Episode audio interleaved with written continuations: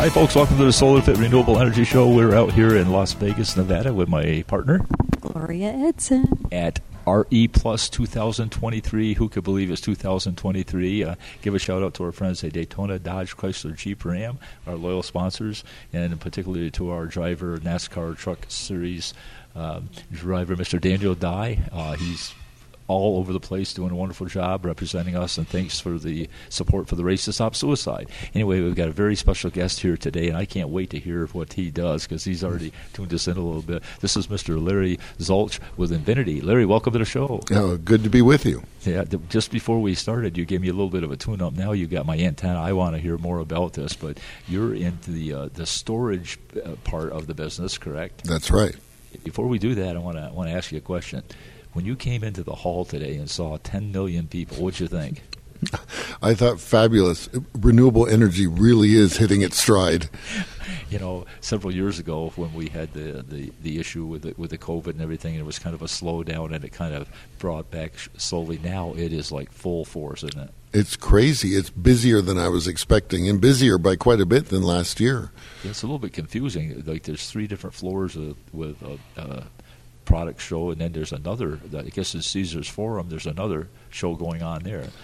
I think solar's taking over the whole city of Las Vegas. It shows the importance of moving to renewable energy. We're going to be electrifying the world, and it's going to be an enormous, enormous challenge. Yeah, we were talking in, a, in the last interview about how much electricity it would take to power Las Vegas for a day. a lot, right? It's a lot.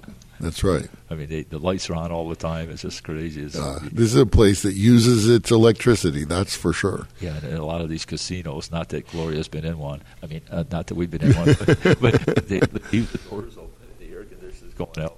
you know, it's so hot. You got to get inside, yeah. I've noticed that. It's true. Okay, so talk, talk to me a little bit about where you grew up, a little bit about your background. I'm actually a San Francisco native, but uh, you know, so and I live in San Francisco now. Although I certainly lived other places in the meantime, Southern California and, and Oregon. But I've always been a West Coast of the United States guy. But I, I think you know, for me, I've always been interested in technology, and the interesting technologies are the ones that are at that point when they are becoming commercial. They're changing rapidly. They're meeting new needs, and and that's certainly the case with energy storage.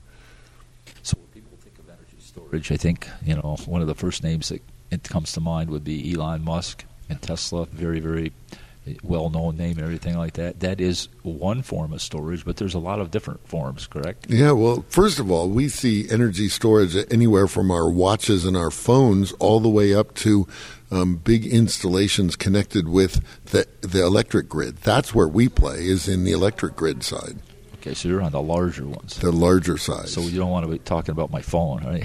or my watch. Uh, what we do wouldn't be useful. There's I was gonna every ask- we make ask. batteries the size of shipping Oh my containers. god! I was going to ask you if you could make my watch last a little longer. I guess that's another thing. Shipping containers. Yes, and you don't buy just one of them.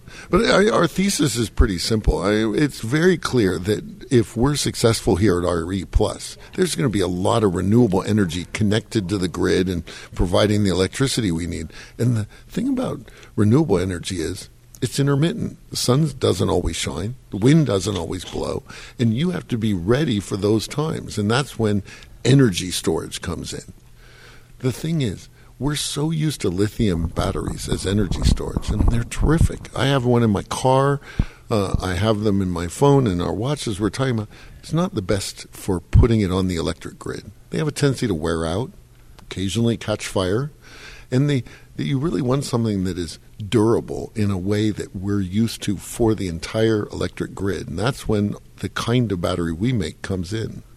Okay, I know you're kind of tempting us now. You're going to tell us what that is, right? I am happy to tell you what it is. Okay, let me go. Go ahead. yeah, we make uh, vanadium flow batteries, and so um, that there are three words there: vanadium flow battery. So let me say what vanadium is first. It's an element, element twenty three. My daughters sometimes say, "Sounds like it's out of a Marvel comic." It's like, well, actually, vanadium is very common in the Earth's crust, more so than lithium or even copper. There's a lot of vanadium, um, and uh, and it has a unique characteristic. It it can combine with oxygen, just like hydrogen does to make water. And you know, you split it or combine it, you're uh, adding or taking away energy. Well, it's the same way with vanadium. The flow part of the battery is because the vanadium's dissolved in a mild battery acid, water based, so the batteries never catch fire because there's two tanks, a positive tank and a negative tank, each with this mild battery acid, vanadium, and it flows through what we call a cell stack. And that's the last part of the vanadium flow battery is the cell stack is just a, a stack of membranes with positive electrolyte on one side, negative on the other. That's where the electricity gets stored in the electrolyte or gets pulled back out of the electrolyte. So just that word vanadium just rolls off your tongue. It just feels good to say it. It does. I like vanadium. Say it, Gloria. vanadium. she can say that very well too. It's yes. a vanadium flow battery. I I sell vanadium flow battery. I mean, it just sounds good. but so, how do you how do you mine for vanadium? I mean, Actually, that's a good it? question. You know, eighty percent of vanadium is, comes from post-industrial processes. You know, right now there are regulations that say don't burn a lot of sulfur in your oil in ships as they cross the ocean. How do you remove the sulfur from the oil? You run it through a catalyst bed. What clogs the catalyst? Vanadium. There's a lot of it in oil. And so once the vanadium has clogged the catalyst, it's useful, useless for reducing sulfur, very useful for mining vanadium out of it. So 80% comes out of processes like that. Only 20% is primary mined. So uh, the millions of cars that have oil changes every day, is that oil ever processed and there are discussions about doing that. Almost every petroleum product has some vanadium in it. Normally it's inert, so you don't really care. But if you can pull it out and put it into a battery, that's fantastic. Uh, certainly what's called fly ash, which is left over after you burn oil, um, that has vanadium in it. And uh, there is a plant in Arkansas, for example, U.S. Vanadium, where they import fly ash from India. If you go, we sort of think of sending our toxic waste to other countries, and it's I think a good thing that we can actually take something, uh, burned oil residue from India, and turn it into valuable vanadium. So does that come like in across across in ships, and they come in trucks, and they exactly right. I mean, they take tons and tons and tons of fly ash from India and then process it um, for removing the vanadium. Why fly ash? What's what's the word fly ash mean? I mean, well, fly ash is just the combustion product of burning oil. You burn oil. What's left over? A very fine ash, and it has, and it, and it in effect concentrates the vanadium that's naturally in oil. Huh, cheaper.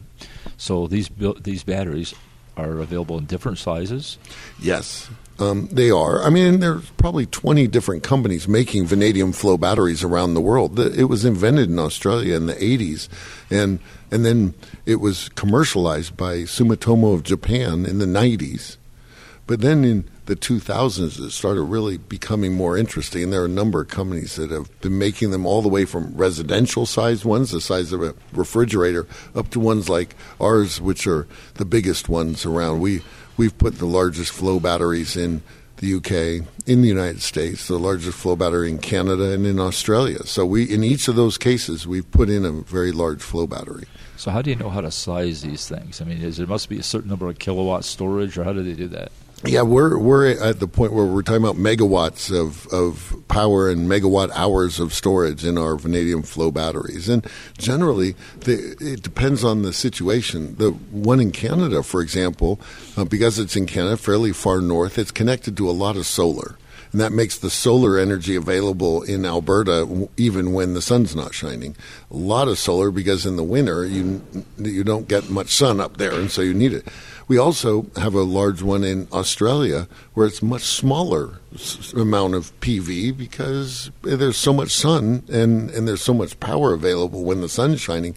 You don't need a lot for the storage. Wow, that is really interesting. So, in your mind, going forward, where do you see the storage industry? I mean, you look around here and it's like crazy. What, what do you see happening? You know, it, every time you hear about the goals that various governments have for we're going to be more and more renewable energy. And that can be the state of California, it can be the United States, it can be other countries.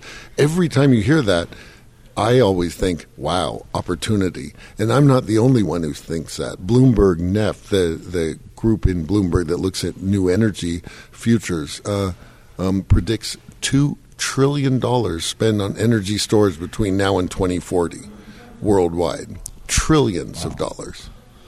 Wow. So when you say, you talk about Bloomberg, I think about this Bloomberg box. Is that how does that is that anything to do with that? I don't, th- uh, not really. Yeah. I mean, if you're talking about the Bloomberg terminal where they where they are they get a lot of good information. Bloomberg is very good at doing analysis, mm-hmm. um, and and that's and that and they do it for energy as well. Oh man, well that is, that is phenomenal. How did you get involved in business? Well, you know, I've always been interested in business, as I was saying, it sort of at the forefront of change. And I was uh, in the PC business, in the IT business, in computer networking. In each of those, though, they became sort of standard. I mean, even today, um, Apple came out with a new iPhone, and I'm sure it's better than the last iPhone. But it's not going to be revolutionary. It's going to be our a little bit better here and our a little bit better there, and that's fantastic. It's a mature product, not that interesting energy storage and the whole energy transition, it is in dramatic change right now. There's all kinds of competing chemistries, ways of storing energy, ways of producing energy, and you go around the show here and it's got a kind of excitement that reminds me of personal computers 20 years ago. Mm. It, does indeed. I was commenting before that you know maybe 15 years ago we came to one of these shows and it was it was uh, a solar thermal show, and they had two or three people selling solar electric. It was like a, a fad. Oh boy, the guy from Wisconsin is with his ponytail is coming. No, and now look at it. It's like you can't see solar thermal, although it's still a great, still a great uh, technology. You're absolutely right. Yeah. yeah. Do you do, do anything with solar thermal uh, as far as storage, is salt or anything no, like that? Or, oh, no, okay. our our technology is entirely the vanadium flow technology. But you know that is does bring up the point that there is going to be many different technologies all working together um, to provide the kind of stable energy grid, electric grid that we're used to. You're gonna, we're gonna, we don't. Ours is good for daily heavy duty operation, and that's the most important usage to take the sun and even it out across 24 hours. The wind even it out. But what happens when it doesn't? Um, when there's no wind for a couple weeks and the sun is dim or you know clouds? Better have some other energy storage we're not solving that problem. And there are other companies that are. So we're going to see really short term stuff, our daily stuff, and then things for weeks, months, even seasons. Mm-hmm.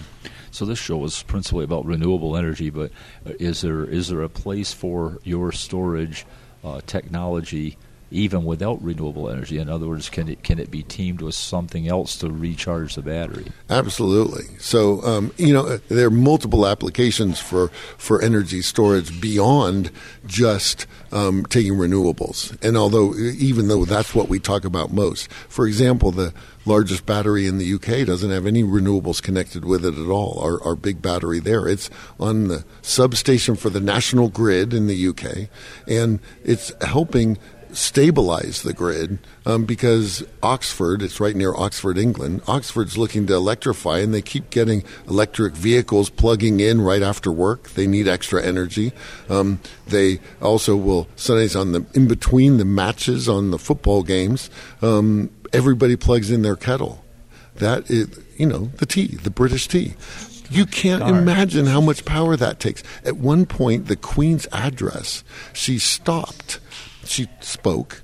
And then when she stopped speaking, so many people plugged in kettles that it almost took down the UK electric grid. Holy mackerel. I never thought of that. That's cool. That's pretty cool. So we're never going to run out of the need for electricity. We're never going to run out of the need for storage. So you found a way uh, to combine that into an interesting career. But I got to say now that I heard somewhere through the grapevine that your wife is very successful in mm-hmm. solar as well. Talk about that a little bit. Well, that's true. I mean, my wife was in some ways my introduction into the energy business. She got involved in solar early on, um, back when a one or two megawatt project was the biggest projects in the world, and she would would do events around the fact that. And now we've introduced the biggest biggest solar panel array in the world, three megawatts. I mean, now you, you wouldn't even notice three megawatts. So she's been doing that for a long time, and I'm very proud of her. What is her name? Her name's Estrella. Okay. Uh, often she goes by Stree to, to her friends. So we're all friends here. So we'll call her Stree. Well, Stree, congratulations. You, you've, you've, you've landed a great husband and a good businessman as well. Folks, we're going to have to take a short break. Stay with us. We'll be right back.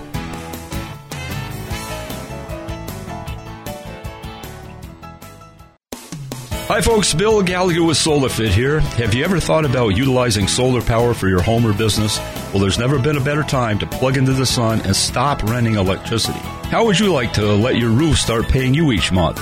Give us a call at 445 7606. That's 445 7606. Or visit us at solarfit.com and set yourself free. SolarFit your life and set yourself free with the sun's free energy.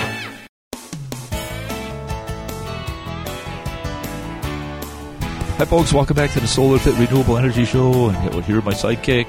Gloria Edson. We're out in Las Vegas, Nevada for RE plus 2023. I have to stop. To, cannot believe it's been that many many years we've been out to this show. Anyway, we're on the road today, and uh, we're here with our friend Larry Zulch, uh, CEO of Invinity, and he's giving us a little bit of an education, which is way more than a little. Um, I, I can't wait to see the product. I've heard a little bit about it. Uh, Larry, say the name again. Validium. Vanadium.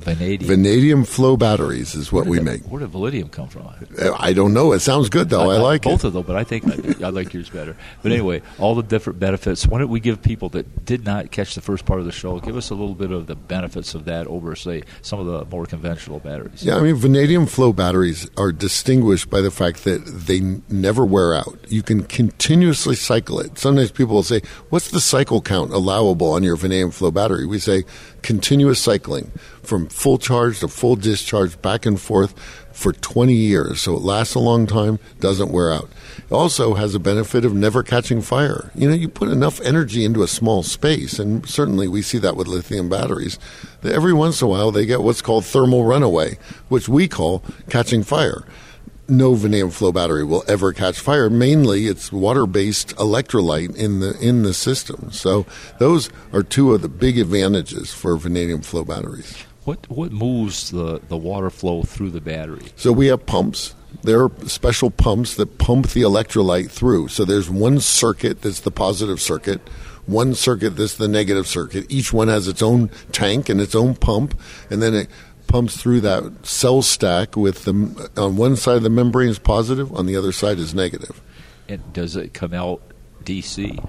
In DC, yes, it's absolutely DC. So then it will run it into um, a PCS or inverter to get it up to AC. Although some of our systems actually accept DC straight off of solar, so they're DC direct connected, um, and that's very efficient because the process of turning into AC does Right. reduce efficiency. So there's power inverters or something that come through after the battery, right? That's to, right. To, to, to provide the uh, utility grade energy. That's exactly right. Do you do, do you provide them them as well, or just the No, we work with all the major manufacturers of inverters. So our entire business is to do the batteries themselves and be the best at our one area, Yeah, our good. one little niche. Yeah, you got to stick to what you know best, right? Right. Wh- who are some of the inverter manufacturers that you team with? Well, one of them that we work with is uh, Gamesa Electric. That's part of Siemens Gamesa Renewable Energy, big manufacturer of wind turbines. And what's special about them is that we've worked with them for a few years now to develop the next generation of our flow battery. I can tell you about that in a minute. But let me also mention um, SMA is another inverter manufacturer. Uh, Delta is another inverter manufacturer that we work with closely. Uh, and those are probably the main ones right now, but we also have a few more that we're in the process of qualifying. So we test them out from and make sure that their product and our product are compatible. Compatible, yeah. Seemed like you'd need a lot of them on a on a scale of that, wouldn't you? I mean, It, it's true. I mean, these are these inverters themselves. The whole system is often the size of a shipping container, so it sits right next to our shipping containers, and it looks a little bit like a shipping port sometimes. do you have anything uh, in Nevada like that? Uh, Not in Nevada yet. Not in Nevada yet. We have a number in California, and, and we have some um, up and down the, the West Coast, but uh, You think in Florida? Uh, and not in Florida either. Although there there's there's things on our pipe, our sales pipeline that are quite promising in uh, in, in Florida as well. Well, Gloria's got a pretty big backyard. If you want to put a container bag. Oh, that's good to know. I, yeah, I, I think it would do the whole city of Daytona, what you're talking about size wise. But there you go. it is, yeah. It's so it sounds like you do a lot of traveling. I do do a lot of traveling. You know, we're based on the London Stock Exchange. We're over the counter in the U.S. traded publicly traded stock. Um, and so I have to go to London regularly. And so I go there or Vancouver, British Columbia, or go back to my home in San Francisco. That's what you do in British Columbia. Um, well, in Vancouver is where our science team is. You know, that's the center of electrochemical expertise in in all of North America. Came out of the paper industry because they developed a lot of expertise, electrochemical expertise, working with bleach to turn paper white. Well, those chemists that were there, they brought in to, uh, then started Ballard Energy Systems, the big manufacturer of, uh, of fuel cells, other associate companies in fuel cells and hydrogen, and then became the first licensee of vanadium flow battery in North America. was a was a team, very impressive team, I might say, because it's the same team that has been a couple companies since, and then started my company. So, how did they pick you out of all the people? I could see. Well, they were just smart. I'd like to think, but um, you know, the, I, agree. Actually, it was through my wife. Um, the, the, there's a very large company making solar trackers that my wife's worked with. It's called Nextracker, and they did a bake off. They said, let's put in a bunch of batteries into our yard in, in California and, and test them and see how they work. They really liked the, the battery from this team up in uh, up in British Columbia. Said that's a fantastic battery. Well, I happened to know, meet through my wife the the CEO of Nextracker, um, and he said, Larry, you got to check this battery out. It's impressive. And they could use someone with that does what you do from a business side. You, you don't need to know anything about energy storage, though. Boy, over the last five years, I've had quite a quite an education. He said, you don't need to know energy storage. They're real experts on that. They could use the business side. So that's what brought us together. Yeah, that's good. So, what were uh, some of your other business adventures before you got into this? Ooh, I I was involved with a company uh, doing computer networking. Looking at um, looking down at the details of computer networks and watching the traffic as it goes by. Our biggest customer was the FBI, not because they wanted to see everything, because when they needed to see something, they wanted to not see all the things they were not supposed to see. So they liked the fact that our our technology was very good at sort of picking a needle out of the haystack of computer networks. So um, I worked with that company. I worked with another company um, in energy. I mean, in uh, data storage. So now storage is something that uh, I'm near and dear to my heart in both data and energy. So, what do you see coming down the road? What are we what, what are we looking at? Well, one thing is that we're going to be coming out with the next version of our of our product. It's really a critical new um, product. I mentioned earlier that we've been co-developing it with Siemens Gamesa. You know, they looked around to find energy storage suitable for wind turbines, for big wind turbine installations, and because lithium batteries, you know, wind cycling cause them to wear out pretty quickly. They said, we went out and bought every battery we could find. And yours really worked well. It only had two problems. It was too expensive and it didn't scale large enough. Those are pretty big problems. But they said, but we can see that the fundamental technology is great technology. Why don't we work together and scale it up to the size appropriate for wind turbines. And then at the same time, we should be able to bring the price down so that it's very competitive with lithium batteries. And we've been working on that with them for years now.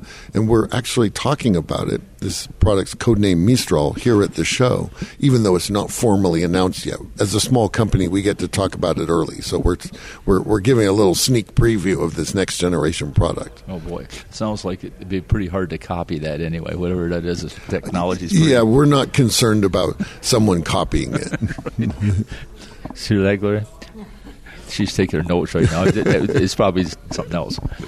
Anyway, this is a fantastic uh, subject, Larry. Really appreciate you coming on and talking about it. What what uh, what can we do to help you? How can we help uh, as a little small business in Daytona Beach to introduce this product to more people? Well, I appreciate just this opportunity to talk with you on your podcast. That's that's the number one thing. But anytime that w- we are thinking about renewable energy, asking about it connection to energy storage would would it wouldn't just help us. Although i think of course that's one thing that would be useful to us. I do think that energy storage and solar and wind all go hand in hand and i think we need increasing recognition of that. Well you know coming from daytona beach florida we mentioned this office there's a lot of things called these little hurricane things that come very nuisance create a lot of nuisance. And everybody is in a flurry because they always wait too long. Yes. You know, having a uh, even a central centralized storage system seems to Yes. make a lot of sense. I, I think so. I think I, one of the areas that's particularly useful for energy storage is resilience. The idea that no matter what happens, to the larger grid, uh, you know, there's no I- issue with keeping the lights on because we're so dependent on electricity. And our batteries, being big and heavy, have the advantage they are hurricane proof. They really are. They also don't get damaged by water, so you know that they really are um, a fantastic product for something like that. you know, in, in Florida, we see we have a lot of elderly people, and we have uh, special homes for them, right? And we have lots of hospitals and things, and all the hospitals are required to have some type of a backup energy system. You see these gigantic generators, and of course. In my mind, I think, man, that's great. We got a generator, but if you have a situation where the grid goes down for an extended period of time and the power lines are down and there's no electricity, how do you get gas to the generator? That's right. So I was like, whoa, wait a minute, how do you do that, right? So this your product, it seemed would be perfect. in connection with renewable energy, wind or solar, it can keep on going indefinitely. And I do think that we'll see increasing challenges to siting generators, um, diesel in particular.